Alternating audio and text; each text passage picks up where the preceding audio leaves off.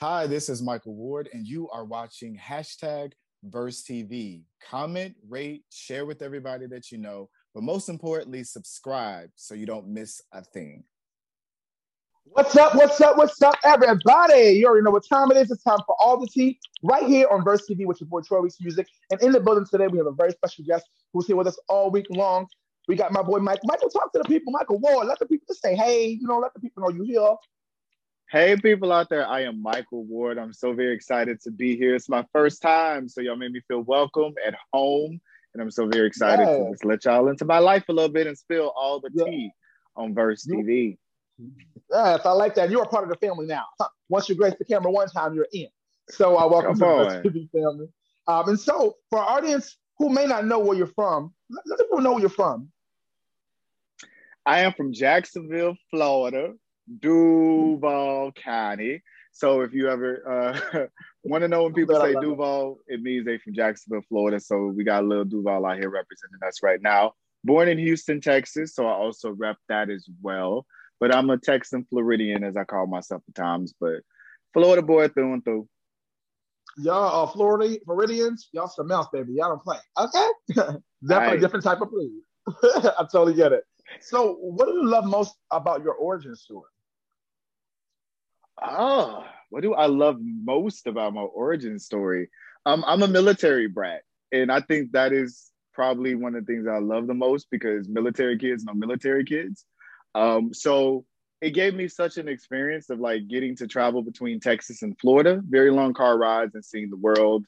Um, but just getting, but just getting a different experience of like different cultures, growing up um, in a multicultural environment, on base housing, um, living between Texas and Florida. I think that that was kind of like the fun part for me growing up, of like mm-hmm. realizing um, that a lot of a lot of children that I went to school with had never been outside of like the base um, or even the state. Um, but when I did meet kids that had that experience of being military and they knew it, it just was like we clicked, they understood it. It's a different culture being a military kid. If you're a military kid out there, you know what I'm talking about. So yeah. I'm gonna say definitely this. I'm not a military kid, but I have friends who were. Um, I understand that you know some people move around a lot, have to find friends, and you know, so it definitely could be a life. But it seems like you turned out just fine. In recent previous generations, where are your uh, where's your family roots lie? Say it one more time. In recent previous generations, where where are your family roots? What are your family roots lie? Oh, this is a really great question because I just found out a lot about my family um, roots a couple years ago, but um, Texas. Um, both of my parents are from Houston, Texas. Um, but my father's side of the family has origins in Arkansas, Missouri, and um, those are the two big places, and of course Texas. And my mother's side as well has origins from uh, Louisiana. So all in those things. So it's a lot. And then of course we have um, family in the Carolinas and then California and different things like that. But the South um, is really, really, really, really where my family is from. Got you. Awesome. In the South, Southern up, period. Southern. My roots. My roots. My roots. Got it. I love it. so, in addition to your role, um, no, um, activism, actor, all around genius, right? So let's start with your acting. Yeah. In addition to your roles with Alan Sharp's African American Collective LGBTQ Theater, you have performed in um uh, how do you pronounce her name? Danja R is it Danja? Danye Danye R Love. Danye. Yeah. Danya, Danya R Love. Yeah. One in Two, a play about CDC's claim that 50% of black men who have sex with other black men will contract HIV. Before we dig deeply into this HIV activism, give us a sip of all the tea. With how long you've been um, acting? Oh yes, I've been acting all my life. If you ask my mama, very dramatic kid. Um, but really, yeah, as a kid, I would have these performances. Um, and I was in, I was obsessed with Alice in Wonderland at one time. So, um, really, acting is using your imagination, stepping in different people's roles, and there's a craft and everything that comes with it. But at the root of it is using your imagination. So, as a kid, we all grow up using our imagination, especially um, being an 80s baby, like we went outside and we played and we had to make up games and we did all of these things. Yes. So it required yes. a lot of imagination. Yes. So I remember growing up um, in my parents' room. Um, they had a day bed and they had like the main bed or whatever. So I would put pillows in the middle of those and I would pretend that I was Alice in Wonderland and I would jump through the pillows to like fall down the rabbit hole. Um, so that was kind of like my first dalliance with imagination and acting. But the first time being on stage and reciting words and really acting, I was Benjamin Banneker in elementary school for Black History Month. You know, that's the only time they really let black people on the stage um, back then. But I remember um, being Benjamin Banneker, learning about his life, getting these words, and wanting to develop this character um, and really embody who he who he uh, was. Um, so that was kind of like my first taste of being on stage. Um, and that was elementary school. And then luckily in Jacksonville, Florida, there was a performing arts middle school, which is really, really uh, rare. A lot of people hear right. about performing arts high school. High school. Um, right. But yes, I begged, I begged my mother to allow me to audition for this performing arts middle school because I was like, I want to, I want to be in the drama program. I want to act. This is what I want to do. This is the place for me.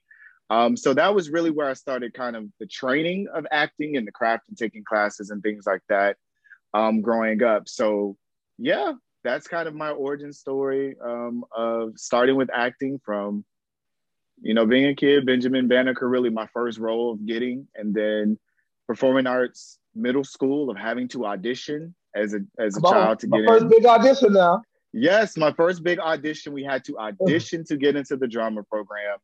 And as well, we had to audition every year afterward to get into the advanced program. So you can start out in drama, but if you didn't um, pass your audition to actually get into like the seventh, eighth grade advanced drama classes, then you just had to find something else. And then that was actually my first um, my first job ever in life that I got paid for was uh, in middle school. Um, they had us submit for WB Safe Harbor. If anybody ever remembers that show, it got canceled, I believe, after one season. But that was like my first paying job as a child actor. It was on WB Safe Harbor. I played a student. I wasn't even on the show. Scene didn't even make it. I it just, but it was a great experience of um, seeing how it really worked, of like the whole thing, and that this was a possibility um, for a little black boy from Houston, Texas, from the country. So I was like, wow. Um, so yeah, that is kind of the origin story of, of acting.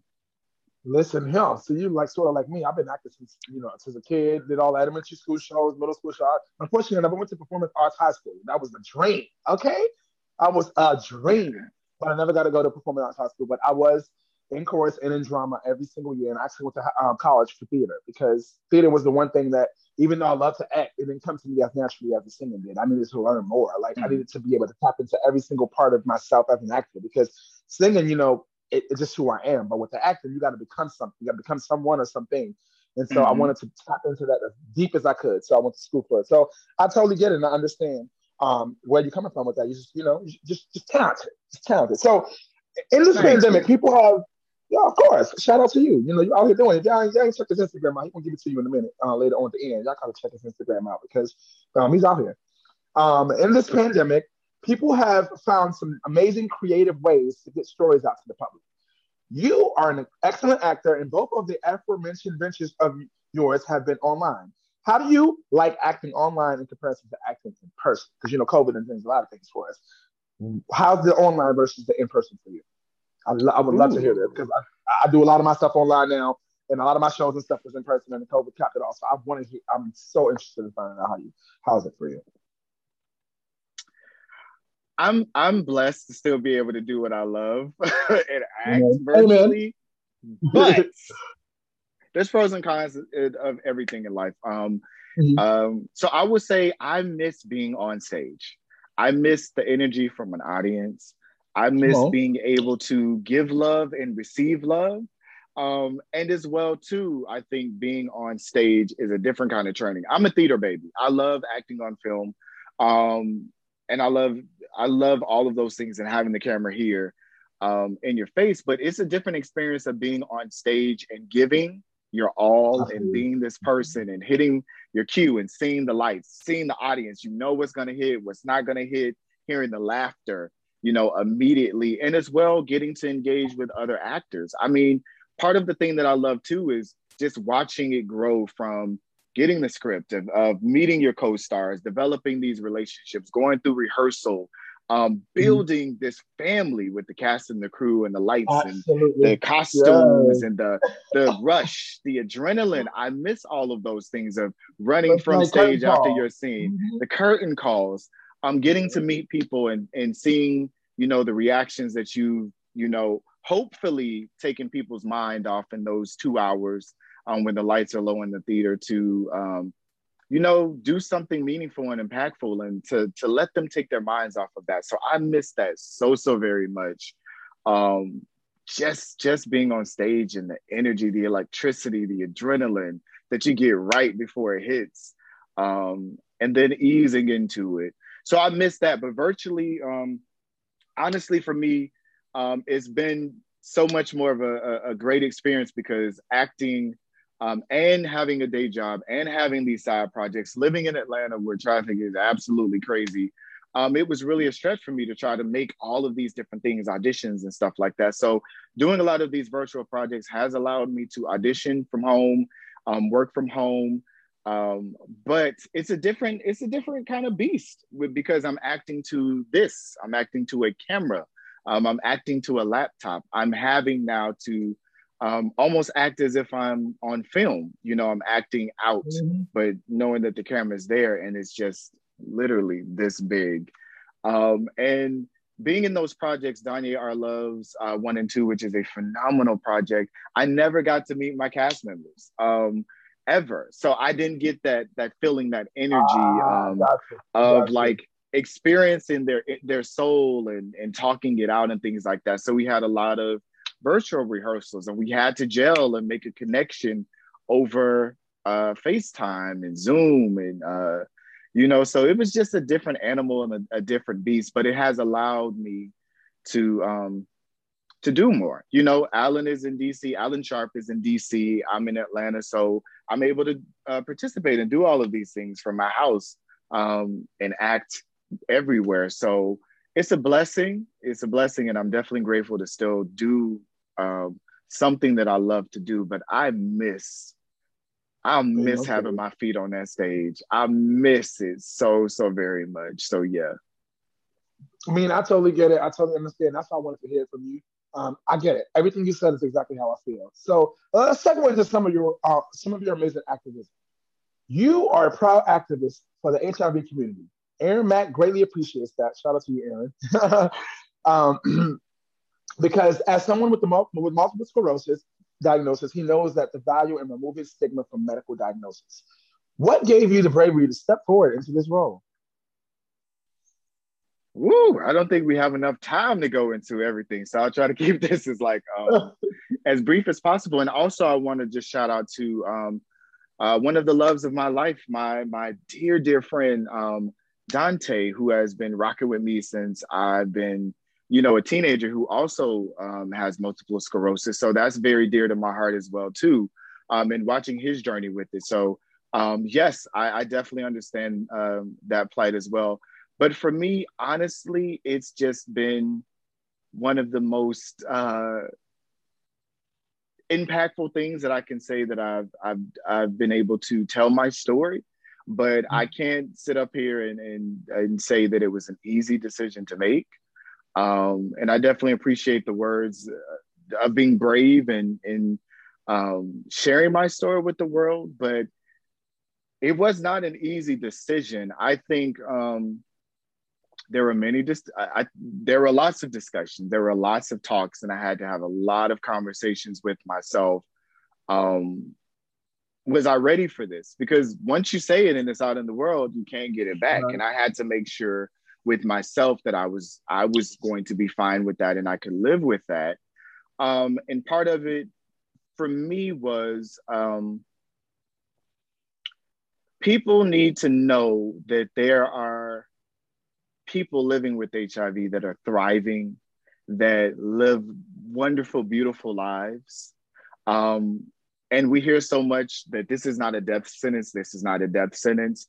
But even when I was diagnosed, that was all that I knew. That was all that I thought because mm-hmm. I didn't necessarily really have uh, people in my life that I knew that were living with HIV. So I didn't expect ever in my life that this would be my journey, um, that I'd be telling people that I'm a person living with HIV and as well advocating for people living with HIV to dispel the stigma. So, um, say all of that to say is, yeah, with how it started, all of those things is even in Jacksonville, um, I was navigating and assisting people with getting to care, with getting to appointments, um, with being peer support, being ears um, that they could listen to. And I kind of just came out like, hey, you know, um,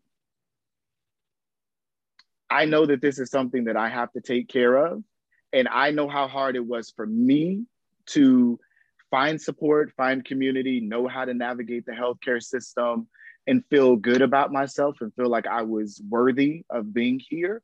So I can't be the only person um, that feels this way. So mm. I think that was kind of like the start of it. And I remember um, kind of when I was 25, um, I had this big blowout party um, but it was a party with a purpose. So people would come and they would donate to um, Keep a Child Alive, which is an HIV organization I know Alicia Keys um, is affiliated with. But that was kind of like my my first foray. I was having a fundraiser for an HIV um, and AIDS organization um, that way. But um, coming into now the role that I play, even with Counter Narrative Project CNP's Revolutionary Health of saying openly that I'm a person living with HIV, that it's been a journey. Um, it's been a journey and uh, it's all been worth it because the messages that I get from people, uh, the comments that I get, that um, it's making people know that um, it's okay to be open about it, that there's a community that loves you, that supports you, that you are no less than anyone else, that you are loved, and you're worthy and you're enough to be here and that you are not your diagnosis, um, it, it, it means so much to me. Yeah. You just answered our next question, which is pretty much what advice do you give to someone who's newly diagnosed? It seemed like that kind of advice. Oh, wow. Yeah, yeah, maybe yes, definitely. Yeah, yeah, yeah definitely. Because because it may seem like being newly diagnosed that you are alone and that um, you may not have anybody that's in that same boat as you. You may feel like, you know, that you're going to die or that this is something that is um, going to be the end of you. But sometimes it starts your life, you know. Um, definitely find your tribe.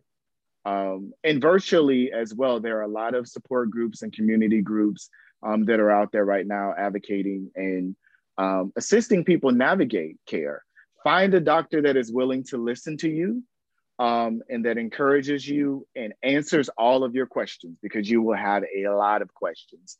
Um, and that's why it's so very important that you have the peer support group as well, because they will assist you and um, give you side effects or give you tips or I've had this experience or this is what it's going to feel like. Um, or even know just with your lab work what your numbers mean. Ask as many questions um, as you possibly can.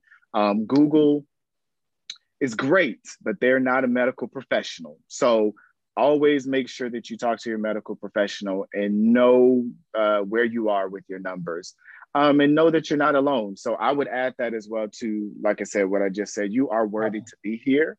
Um, this is not a death sentence um, for you. And as well, um, aspire to reach undetectable status, but know that your status does not determine your value. Um, so keep that in mind as well. It's a it's a journey. This is life, but yeah, definitely. I love it. So, so thank you for that. Real talk. Hope those out there listening can definitely um, take from that what you gave. You are the host of a revolutionary health focusing on the health of Black gay men. So can you give us some give us a sip of some tea uh, on uh, all the tea, as we say on that? Oh yes, Revolutionary Health is amazing, you guys. So um, Revolutionary Health is a is a platform that was started by Dr. David Malebranche and Charles Stephens and Johnny Ray Kornegay, all of CNP Counter Narrative Project here in Atlanta. And it was born out of this idea of Black gay men in our health and having these honest conversations with a doctor um, that's there to talk about some of the things that we may talk about in our friend groups over brunch, when we get a little bit tipsy at car parties, or even if you're just texting your friend in the middle of the night, like, I don't know what the hell this this bump is or what's going on with my body. Um, so it's this virtual library. Um, and it started with these live shows where um, Dr. David Malebranche, Johnny, and guests would come on and talk about medical issues like erectile dysfunction, about um, herpes, about living with HIV, about um, how does your semen taste, um, and as well social um, social justice issues as well with police brutality and um, activism, HIV criminalization. There are so many things that are talked about, but um, there are YouTube videos that address a lot of these issues. access to PrEP, especially during the COVID 19, we started this series um, pretty much COVID check ins. You know, how are you doing? How is your mental health? How do we date during the pandemic? How do we find intimacy? What does hooking up look like um, during this pandemic? And now we've transitioned to, of course, talking about the vaccine um, and health disparities and accessing the vaccine and getting help. So it's really a great wealth of information that you can check out on YouTube um, 24 7. So if you wake up in the middle of the night and you have a question, is this normal? Is it not normal? Or who should I contact? And the best thing is that you can reach out to us, leave us a comment. Um, like I said, we have medical professionals. So we've got Black doctors, and um, mainly they are of LGBTQIA experience. So you're hearing directly from doctors that look like you, that have similar experiences as you, that are open, honest, and raw um, about STIs, STDs, HIV, AIDS, mm-hmm. um, all of this. So I'm very, very, very excited to talk about it. And now we're on Facebook Live once a month, so we transition to that.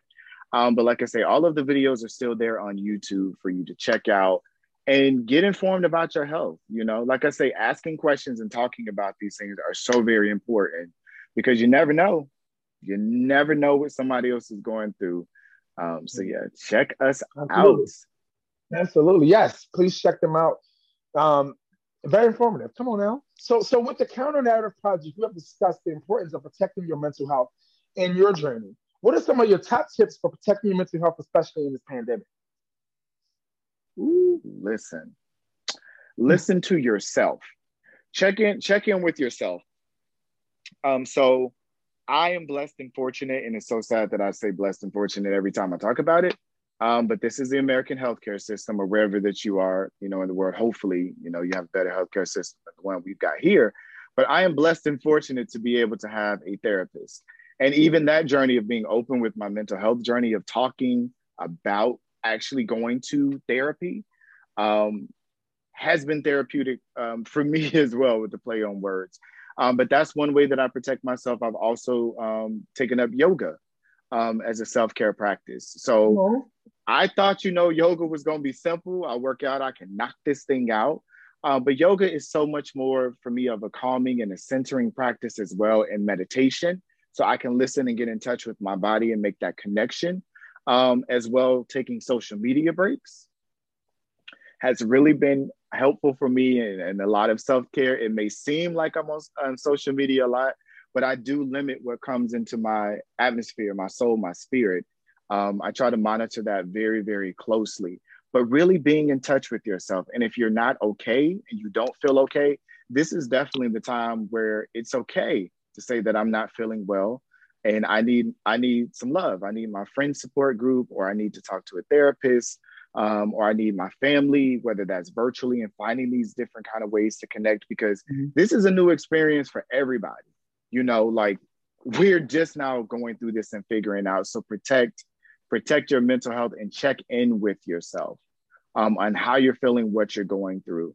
Um, other things that have helped me too um, is just journaling, taking walks around the neighborhood, um, and really, like I say, that fucking social media. Like disconnecting and disengaging from my phone because it's a mm-hmm. lot of things that we take in on a daily basis and just taking those breaks. So those will be my some of the ways that I've been managing through this pandemic. Yeah. Thank you for that. Thank you for that. I think the most important thing for some people is the social media break. Because for me, like I don't really need a break on social media because I have it like because I'm an artist, because of the radio, host all this. Mm-hmm. I have every single platform there is, but I don't have time to be on every single platform checking and doing. So basically, pro- social media for me is just promotion. That's how I keep myself away from it in a sense where I got to be, you know, people mad because I don't see this stuff. Listen, if you don't send it to me personally, I may not see it because I don't have time yeah. to be on social media scrolling. Because before you know it, I'm gonna spend five hours doing that and I ain't get shit done. You know, so I, will totally understand the break. I've had some other people who took social media breaks, and I totally get it. But for me, I always take a break. Okay, I'm only on it for the purposes I need. I don't have time to get concerned with that because then I'll be lost. So I totally mm-hmm. get it. Um, well, since we're speaking of the pandemic and more of all your around creative genius, in response to, uh, to the quarantine portion of this pandemic, you and your co-creator Joshua Jenkins developed a hugely successful Black Gays Stuck at Home, BGSAH. Zoom movie screenings open to the public in which you show Black LGBT film um, favorites. So, man, shout out to y'all. Thank you for that because we all stuck at home and we definitely need to be able to watch movies and things that represent ourselves. So, shout out to y'all for that. After the screenings, you all host question and answer periods, and you have had such amazing special guests. To name a few, Vanessa Williams with a Divas Christmas Carol, writer director Roger S. All right, Roger S. Um, um, um, how do you say his last name? Omi, Omeus, um, Jr. with Finding Me with, with the movie Finding Me in the series, and most recent, most recently, Samson McCormick's with his new movie Love the One You're With. Whew. All right, all of that, right? Amazing. mm. So give us a little sip of all the tea on how you got this developed, this ingenious idea developed. Talk to me. Yes, thank thank you for this. This has been just a wild ride with uh, Black Gay Stuck at Home, and we're coming up on our one year anniversary on April 10th, which is like absolutely incredible. But um, me and Josh, me and Josh tell this story all the time about Black Stuck at Home. We have never met um, in person. We still have never met, um, and we're working on that. We we laugh and we joke about this all the time that it is going to be a huge production. Like when we finally get together and we are in the same space and we can hug and and um you know get that energy in person. I love it. I can't wait for it. But really how how um it came and there will be some things that come out on social media as well this week um, because we started it around this time last year. Um and really it it really what started is patrick ian polk um the creator of noah's arc um the logo yes, the logo tv series.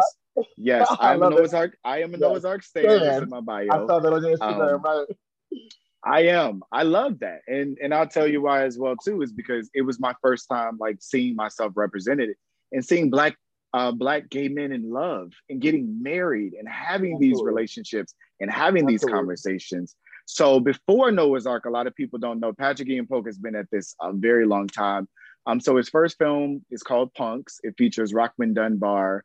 Um, ooh, Jesus, um, the man is fine still. Um, but um, that was one of his first films, and um, he had posted a clip, I think, of that movie. And so it's out of print. It's not um, on DVD. Um, it's very, very hard to find. So he posted something on Facebook about it, and then I reposted it and was like, "Oh my God!" Um, one of my friends or whatever wanted to see it, and I was like, "I have the DVD. I got a promotional copy. So maybe we should do like a movie night."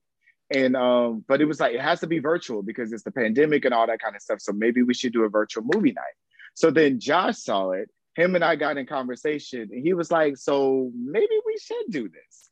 And I was like, "Yeah, let's totally do this." So um, we went through everything, and we were like, "Well, how do we do this?" And building this, and so um, I think within like two weeks, we were like, "Just do it. Let's create this thing." And so our very first screening, um, we had like 500 people sign up to come see punks and about wow. 300 400 people were in the zoom room that night we just asked patrick ian polk like hey this is what we're going to do and he picked it up and posted it on his instagram page and he sat in the room with us for a q&a afterward um, for like almost an hour you know telling us about like stories and and sitting in the chat about like casting um, loretta devine and casting Rockmond dunbar how did they get it made Babyface and his wife at the time, Tracy Edmonds, coming in and um, helping them get it financed. And we were like, oh my God. Like, I like I'm standing out, but trying to hold it and keep it together because I'm like, oh my God, he's literally sitting here with us, giving his time in a pandemic. We've got a room full of three, 400 people. um, that are enjoying, you know, enjoying this film. So we were like, maybe we should, maybe we should keep doing this again. You know, maybe we should really do this because the feedback was so great. And from that time, we just started doing something every two weeks. All so we had 19 screenings last year. Um, and then 19. we were like, we needed 19 screenings. Talk um, about it. Um, so yes, and we've been blessed that you know people have wanted to come and sit with us on a Friday night uh, for two hours to take their time off of everything and been generous to give us Q and A. So we've had Patrick come in like twice. We've had Jensen Atwood from Noah's Arc. We've had Darryl Stephens. We've had everybody almost uh, like almost everybody from Noah's Arc except for Alex. Um, uh, well, Rodney Chester who plays Alex and Christian Vincent who plays um, Ricky uh, for the main Noah's Arc cast. Um, but yes, uh, we've had uh, Darryl Darryl Stephens, like I said. We've had uh, Doug Spearman. We've had actors from uh, Lovecraft Country, Westworld. Nathan Hale Williams came with Dirty Laundry. Um, Sampson McCormick was there last year with us. But you know, Vanessa Williams. I mean, the legend, the icon, Miss, and she sang for us and just was beautiful and gracious with her time. Is like something that I'm moved by, but um, creating this experience and having this community of BGSAH family, as we call them now, that sits with us every two weeks and has celebrated birthdays and anniversaries and date nights and um, all of this. It's just been a beautiful experience. So Josh, Josh, um, and myself, we never, we never thought that this would, you know, be what it is, but we are so very grateful to be here a year later. Yeah. Well, come on, in one year, y'all making history. Okay, so keep doing it. Okay, because what you get in one year matters what's to count. That's all I have to say. Um, after each excellent BGSAH screening, the DJ jams are so super cool. What made you all decide to close the indoor out, um, outings with classic jams? That's Josh. Let me just shout out to DJ Josh Jinx, as I'll be calling him when he get in his bag in the room. and I just think it started out like um, one night. We were just like, you know, this was really heavy. This was a moment, you know, and we don't just want to let the people go. Like, this is like, you know, we need something to kind of break this up. You know, we want to still right. um, be intentional and center joy and happiness. And it's still a Friday night. So, you know, especially here in Atlanta, like if it was a Friday night, the clubs will be open, we'll be out. Um, we'll, you know, be twirling, we'll be doing our things on the on the floor, getting down. So I just think one night it just happened. DJ Josh Jinx was like, I'm gonna just play some music, friends. And I mean, that man be killing it. You know, he be killing it, getting it in, and seeing people like dance, and we be highlighting people and come on the screen, and they be having the lights. It just it makes for a whole experience, but it also breaks up the stuff that is uh, a little bit heavy and we just need a moment to decompress and still just put it on. You can walk around the house, you can dance to it, you can go. So shout out to DJ Josh Jinx. I love the man so much for for definitely doing that. Yes, sir. Keeping the vibes going, you know, after the heaviness. We love it. For those in our audience who may not may not know, how can the tickets for these Zooms, free Zooms, um, be obtained? Because yes, they are free, so all all of you guys should come. It's free. So how do yeah. they free. I forgot to say that. We love free. We love them. So make sure that you go to bgsah.com, uh, bgsah.com, um, or Instagram at underscore bgsah. Um, all of the screenings are on there. You can register. It'll take you to uh, the Eventbrite where you can go on there and it'll also sign you up for our newsletter. So if you forget, we like to send out reminders that we've got a movie coming out of anything. We're gonna be there every two weeks, every um, every two weeks on a Friday. So make sure you check us out, get on the mailing list because we have a lot of special things that are coming up uh, for the month of uh, April. It's like, what month is this? For the month of April to celebrate our one year anniversary. And we also have a partnership with um, Advocates for Youth for National uh, Youth HIV AIDS Awareness Day. So it's all free and you will get great movies. So yeah. Come on now. Come on. Um, some of us like like some myself and Mr. Michael be in these movies. Trying to, you know what I'm saying? We out here. So you do so many different things, Mr. Ward. what is the hardest part about all that you do? Balance. um, really balance because I I really was on the verge of burning myself out like uh last year. Um and because I think um for me it was it was balancing it and and doing a lot and like I said we never expected BGSAH to to do what it's done and I never expected that I would have so many opportunities, you know. So I had to learn how to say no. That that's one thing for me as well too. I would love to be able to to do everything, um, but there are a lot of things that I've said no to, and I've had to become more intentional about my yeses and still learn balance between having a, a nine to five, um, auditioning and getting cast and acting and completing acting projects, BGSAH, um, the hosting the Revolutionary Health Show. Um, so I've I've had to really learn balance and check in with myself to know. Um, like I said earlier, check in with yourself with your mental health to know when it's too mm-hmm. much. And I think at the end of last year, um, I really was. I was burning the candle at both ends.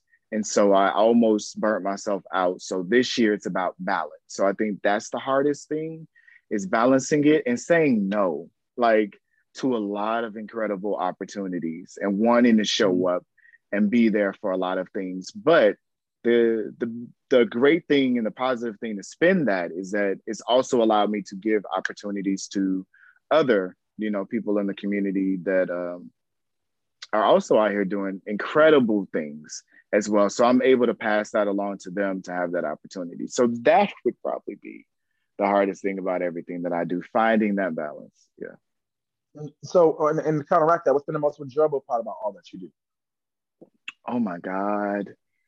I love this so much. Um, mm-hmm. I love it. I get to, like I say, I get to act, um, which is something that I love to do. We get to have a community um, with the BGSAH fam. And I think I'm probably like the most emotional one um, at times I've cried, I've done those things, which is absolutely fine. But I realized that this is something that I needed to in the pandemic um, of having this community. So I love that. I love the Q and A's so much um, that we have. Um, I love getting to host the show and bringing this content and just like seeing seeing people that look like me and are reflected and, and as well that people part. that don't look like me but um like I say, it it's beautiful and it hit me. It hit me the night with BGSAH when we started highlighting and spotlighting like um, people, you know, that are on the dates and that are sharing their moments with us and send us these messages. That's what keeps me going. I love, I love what I do. And that really makes the difference, you know.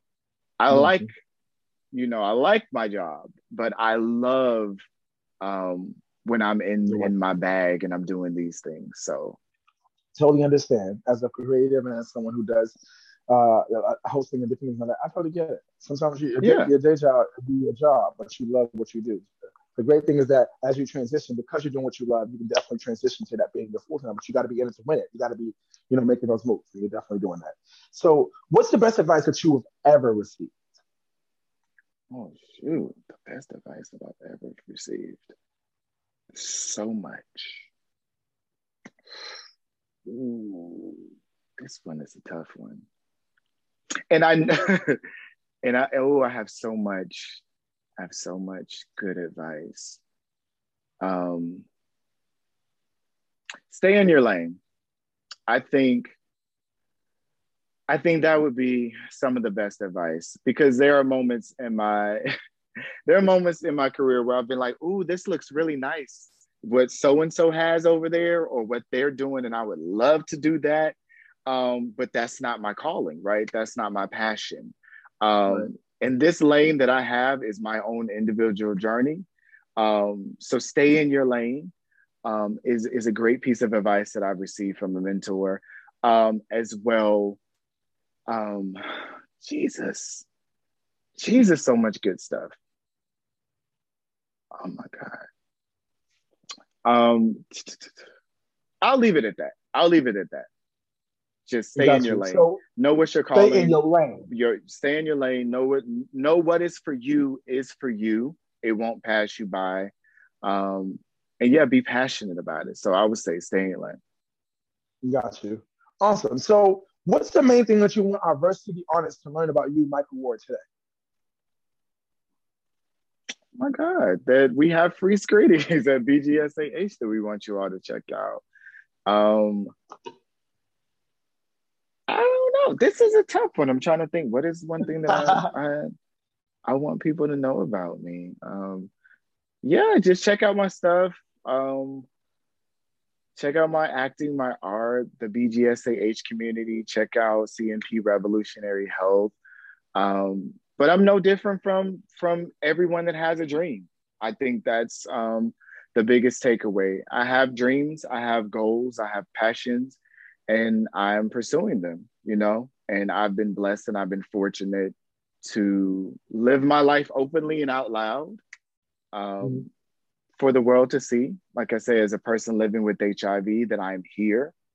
We've always been here as LGBT people. We ain't going nowhere um, live, love, love hard, and just enjoy every moment that we have in life. So those are all things that I would want people to take away from who I am as Michael Ward. Yeah. Got you. And, last but not least, with this part of the interview, before we get into the last final part of the T questions, what's next for Michael Ward and your projects? Is there anything that's coming up that you haven't mentioned? Because you just mentioned a couple things. You might have already answered it, but is there anything coming up next for you that you haven't mentioned? Um, so much. Um, so yeah, my next acting project is with Actors Express Crossroads. Um, it's a audio podcast, which is really interesting. It's like this Afrofuturism, sci-fi. It's all BIPOC, Black Indigenous people of color, uh, from the writers to the cast to the crew.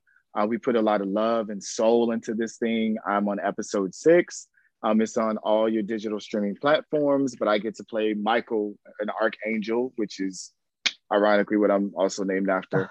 um, Michael, an archangel. But I get to play like these du- dual characters. I get to be like this smooth radio narrator voice uh, person, and then I get to be like this Thor kind of uh, sci-fi character. So that's coming out soon. Um, Actors Express uh, Crossroads. You can find it on my Instagram um, as well. The one year anniversary of Black Gay Second Home, and as well Josh's birthday um, is coming in April. So it's going to be a celebration that's going to be really, really fun. Counter Narrative Project has Revolutionary Health that's coming out, um, as well. Like I say, Facebook Live.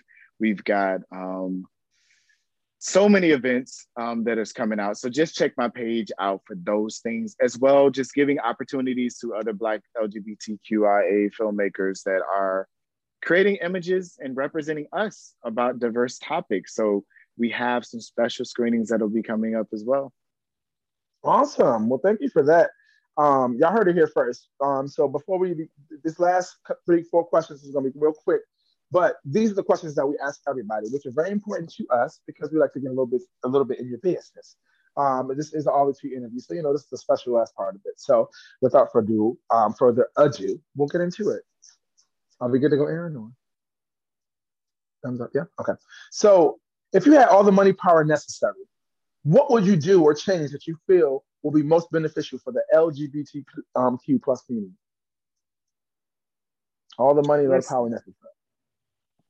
Um, give people the basic necessities of life that should be uh, that that we should have. That should be basic rights. So we need adequate housing, a livable wage, and healthcare. And I think a lot of the things that we're going through right now, those those things definitely could assist us. We see it right now as we live through a global pandemic and our healthcare right. system and this vaccine yeah. rollout. And mm-hmm. yeah. So if I yeah. had all the money in the world, if we can get people adequately housed, free healthcare, and a livable wage, Come on, God, give him the money. Give him the money, God, so we can make I'm telling you. I'm telling you. Stimming. number two. come on, we need a little bit more. Add come on zeros. Um, so number two, uh, it starts with a quote and then the question. The quote is this: Ask not where I live or what I like to eat or how I comb my hair, but ask me, what am I living for? In detail, ask me, what do I think is keeping me from living for the thing I want to live for? And that's a quote by Thomas Merton. The actual question is this What is your goal in life and what is slowing you down from achieving that goal? Ooh, I want my time back. I want, I want, I want my time um, and financial freedom by way of my time. Um, like I say, I like my job, but honestly, um, working for someone else and making someone else's dream come true um, mm-hmm. is is an obstacle. It is standing in my way. I would love full time um, for my to live in my passions and create these opportunities. So right now, my goal is working toward um, getting my time back. And sadly, I have to basically work to um, build this world and this dream that I'm creating and buying mm-hmm. my time back. Um, so those are things that I'm working toward uh, with financial freedom for myself and capitalism and all of these other kind of things are standing in my way of that. so yeah. God damn it. Um, so this is my most, this is the most important question of them all. And this is number three. What is your hashtag deepest tea? I.e., something that you're um, never shared on social media before, but something you're of course willing to share with us here at. Mm, got my deepest tea. Um, um, I let me see. What would be my deepest tea that I don't share on social media? I I'm the baby. I don't know. I don't really I don't really show my family. I don't really show a lot of my personal life. I have every now and again, but I am the baby boy of four. So not a lot of people know that I have an older brother and 2 mm older sisters, and I am the baby brat. I was getting um, ready to um, say that's usually what happens when you're the baby. I am the baby boy, which means that I am the baby brat. My sisters would tell you that all the time. So I don't know. That's a little tea for y'all. My deepest tea. But, well, now y'all know. Yeah. If y'all ain't know it before, y'all know it here today. I know, kind of boring, but yeah, I guess yeah. I mean, it could be tea. You know what I'm saying? You, know, you never know. Maybe that explains some things for some people. Understand? So, um, next thing, what are some? What is your biggest stumbling block that you had on your path up, and how did you overcome it? Those are good questions. What are the stumbling blocks and the biggest things that have come? Yeah, one of the biggest things, even just the biggest one, maybe, and how did you overcome that? Because there's always that one. It's like, ooh, baby. Ooh. Yeah. I'm trying to think. This might take me some time. I will say I bombed an audition. I I think that was kind of my biggest stumbling block that made my ass get back into acting class. So y'all listen. you know, sometimes you just be feeling like you had shit, like you got it all together. Like I've done this a million times. I'm just coming in here, like I know what I got. You know, I'm coming in. So I had this audition, and you know, I had prepared, but I didn't really prepare.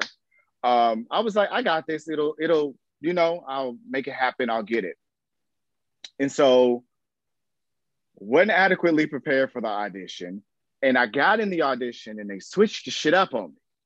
And um I bombed this audition to the point where one of the one of the other casting directors was laughing in my audition. So now imagine, right? You're on stage. So even going and this was not a closed audition. So this is this is an audition for theater. So there's a whole front row of people. There's casting people in the back. It's literally like 10, 15 people in the room. And it's completely quiet because they let you, you know, you you you know, do your actor thing and you get in the zone and you just hmm.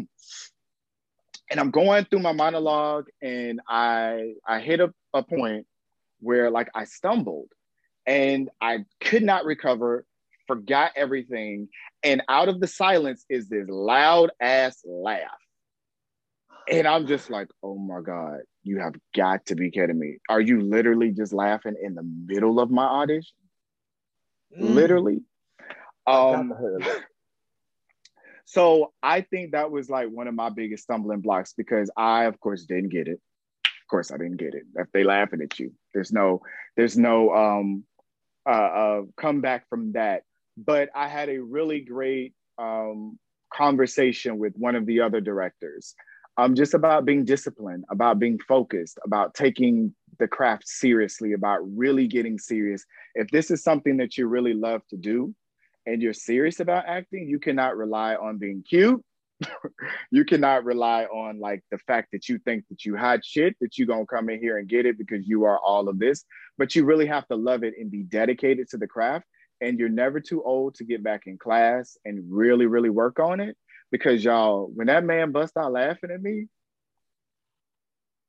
the Duval and me wanted to, to come off that stage. I told you, like, bro. The Floridian, I told the. Du, the Duval and me wanted to come out there and be like, bro, did you just literally laugh in the middle of me trying to be dramatic?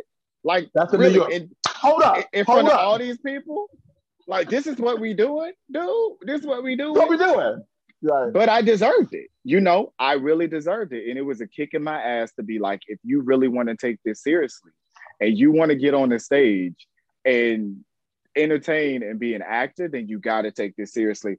And it was literally, like I said, I've been doing this since I was a kid. And this was like in me being an adult. Like I got this. I could come in here. I really don't have to memorize these sides and this this audition piece. Ooh, trust me. I got quick. my okay. ass handed to me that day. And that man went about his day probably telling everybody that story. He laughed at me.